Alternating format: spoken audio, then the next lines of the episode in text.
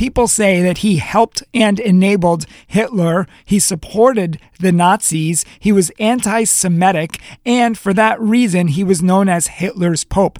This was one of the most powerful men in the world who could have used his power, who could have used his authority, who could have used and wielded his power to help the Jewish people, to save people from the Nazis, but instead he complied with the Nazis. He was weak, he didn't stand up to them, and worse, when he finally did come under persecution, instead of saying more, he just stayed silent. He didn't speak out. He was silent in the midst of all of these injustices, and this Pope deserves to be condemned.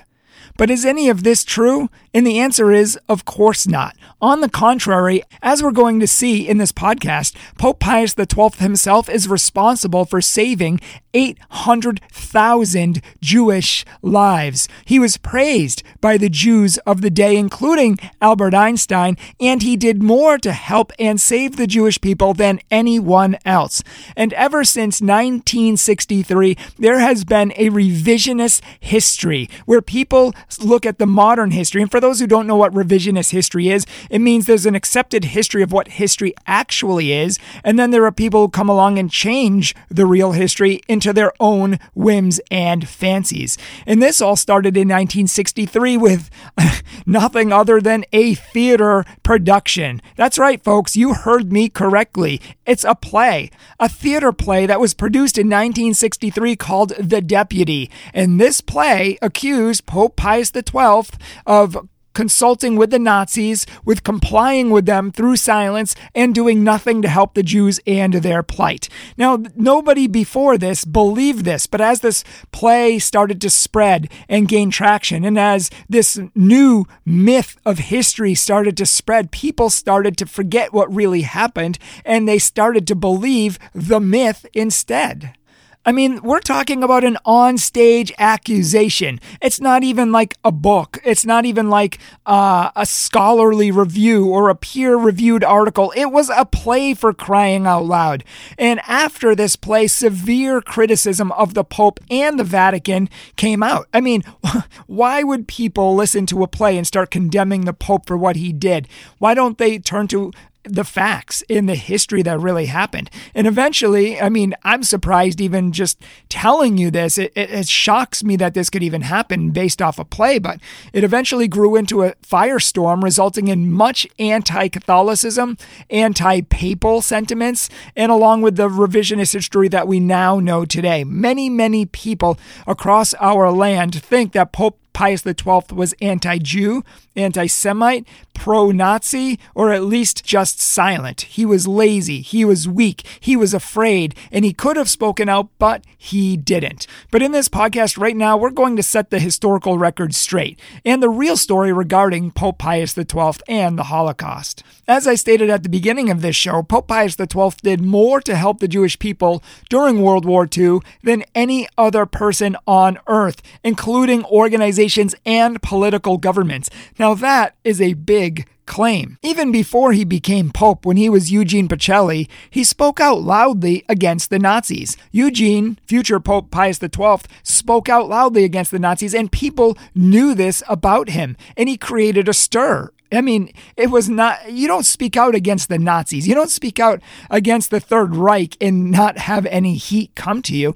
But it's no secret that the Nazis hated him and wanted to do away from him. And there are many, many letters that we have to this day that verify this fact and their disdain for him.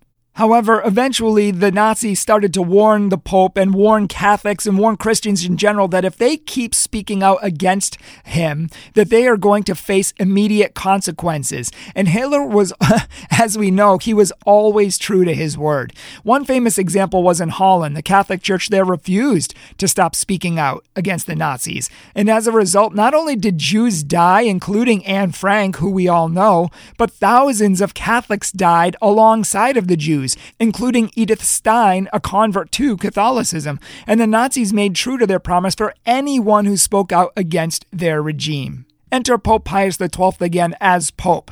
He saw this and he saw many other people dying under the Nazis, and so he stopped speaking out publicly and he decided to go a different route. He decided to develop and try a new and much more effective strategy instead. And in fact, it saved almost a million Jewish lives.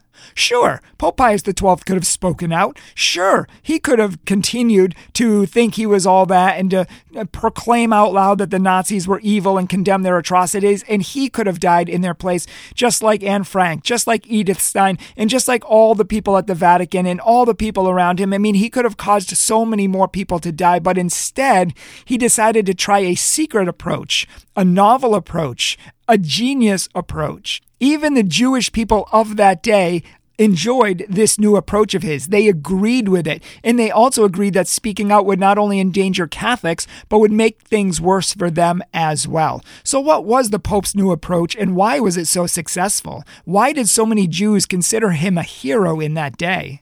Well, first, Pope Pius XII secretly opened many of the monasteries and convents around Europe, including France, Spain, Germany, Italy, and other countries as well. Even people's private homes were opened, not to mention cloisters of nuns were opened. I mean, cloistered nuns take vows never to see any people ever, and yet even they had exceptions to be made, and they were allowed to bring in Jewish people and shelter them and hide them. In all of these places, the Catholic Church safely safely hid thousands upon thousands of Jewish people. And the Pope himself even opened up the Vatican to the Jews, and thousands more took refuge there. I mean, who could say that the Pope did not do anything to help the Jewish people? That he stood there silently and did nothing? Quite the contrary is true. Second, the Pope worked around the clock and was actively involved in secretive negotiations to help save Jews from being killed or deported. For example, through these negotiation deals, the Pope helped save 20,000 Jews from some of the Italian prison camps, 8,000 Jews from Holland, and many more thousands of Jews in other countries. This is another good thing. There were many, many efforts that the Pope and the Catholic Church did at large priests, nuns, bishops, all trying to save the Jewish people, and this did not go unnoticed. There's a book by Patrick Madrid called Pope Fiction, and it goes through many of the myths of the papacy and the historical errors regarding the papacy. And in this book, it says this that the head of Rome Abraham Zolli was inspired by the example and work of the Pope, so much so that he ended up researching Catholicism and converting to the Catholic Church after the war ended. I mean, how about that? Likewise, the chief rabbi of Jerusalem praised the efforts of the Pope and didn't hesitate to proclaim him and all the good he did. Now, just to recap here, we have the head rabbi of Rome and we have the chief rabbi of Jerusalem coming out and praising the Pope. Why would they do that? Why would they praise him for his efforts if he complied with the Nazis, if he was secretly working for Hitler, if he was secretly being weak and not doing anything to help the Jews? Of course, the opposite is actually true. To this end, after the death of Pope Pius XII, there were many prominent Jewish leaders and laymen who praised his efforts and successes, and he was highly honored everywhere. Both Israel's delegate to the UN and future Prime Minister of Israel gave Pope Pius XII a strong praise for his outstanding work in helping the Jews and for his efforts in speaking out. So the reality is, he did speak out. I mean, we have the proof that he spoke out. Everybody knows he spoke out until he couldn't anymore, and then he did it secretly to try to help them in a different way. But most people don't realize that shortly after the war, the World Jewish Congress gave Pope Pius XII 2 million lira as a gift of thanksgiving for all that he did to help the Jewish people. Could you ask for any more black and white proof that the Jewish people loved the Pope? They treated him as a hero. And if that still doesn't convince you, even the Jewish scientist Albert Einstein published an article in Time magazine praising the efforts of the church in helping Jewish people everywhere. He said this, quote, I looked to the newspapers and editorials, but they, like the universities, were silenced in a few short weeks. Only the Catholic Church stood squarely across the path of Hitler's campaign for surprising truth. I had never any special interest in the Catholic Church before, but now I feel a great affection and admiration because the Church alone has had the courage and persistence to stand up for intellectual truth and moral freedom. And you can find that quote in Pope Fiction on page 304. And perhaps one of the clearest signs of Pope Pius XII's success in everything he did for the Jews was that after the war, the government of Israel not Germany, not Siberia, not any other country. The government of Israel estimated that Pope Pius XII saved 800,000 Jewish lives during the Holocaust, more than all other religious organizations and government organizations combined. In fact, in the Pope's honor, the Israeli government planted 800,000 trees to represent all the lives that he saved through his entiring work and effort. Wow! I mean, seriously, these are high honors. They lauded honors in different ways all across the board on Pope Pius XII. So, why in the world, in the face of this historical reality and beauty, would we believe a historical myth written by an anti Catholic for a play that caught on without any historical knowledge, without any footnotes, without any factual evidence, just some crazy assertions that people started to believe and it fired up their anti Catholicism? And why in the world would we we believe that versus the facts. The reality is that the Pope himself was in the trenches. He was on the front lines. He was doing undercover work to save as many Jews as possible. Not only should he be honored, he should be honored as a hero. And countless Jewish people since the World War have honored him and lauded his efforts for everything that he did. We need to really be steeped in history. We need to understand what really happened because when we don't understand what happens, history is doomed to repeat itself. We need to learn from our past. We need to stop fake news and fake history, and we need to pronounce the truth. And that's what we do here at Catholic Truth. We are not afraid to pronounce and preach the truth that people forget, that sometimes people revise, or that people are confused on, because Jesus said that the truth and the truth alone will set you free.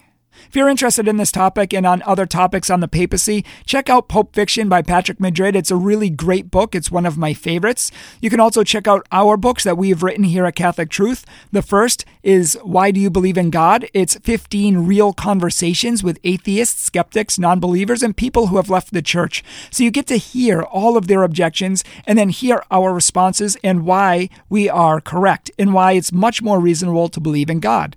Our second book is Counterfeit Spirituality and it's the ultimate spiritual guide for all things Catholic, all spiritual practices, to help you discern what is from God, what is not, and how to know a difference. Lastly, check out our social media. Check out our Facebook page. Follow us and subscribe to us on YouTube. Our YouTube channel is Catholic Truth, and I'll post our social media links in different websites below. And we'll also post below our Patreon page. If you can support our ministry, you are the reason why Catholic Truth exists. But unfortunately, we're growing, but we are not growing as fast as we like. There's so much more we want to do, but can't do till we have the funding. So if you love what we do, if you love the truth we preach, if you want to see more souls saved, please consider supporting our ministry. We will always pray for you, and we ask you to pray for us. Thanks so much for listening, and God bless you.